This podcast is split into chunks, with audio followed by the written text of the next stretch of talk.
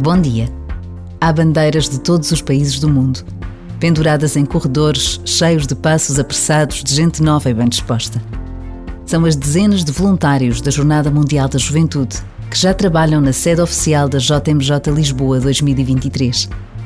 Uma sede de portas abertas a todos, que está cada vez mais barulhenta, porque cheia de vida e de esperança.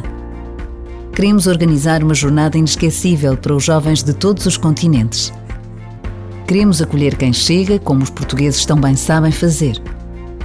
Um minuto é quanto basta para agradecer a oportunidade que nos é dada de acolhermos a juventude de todo o mundo no nosso país.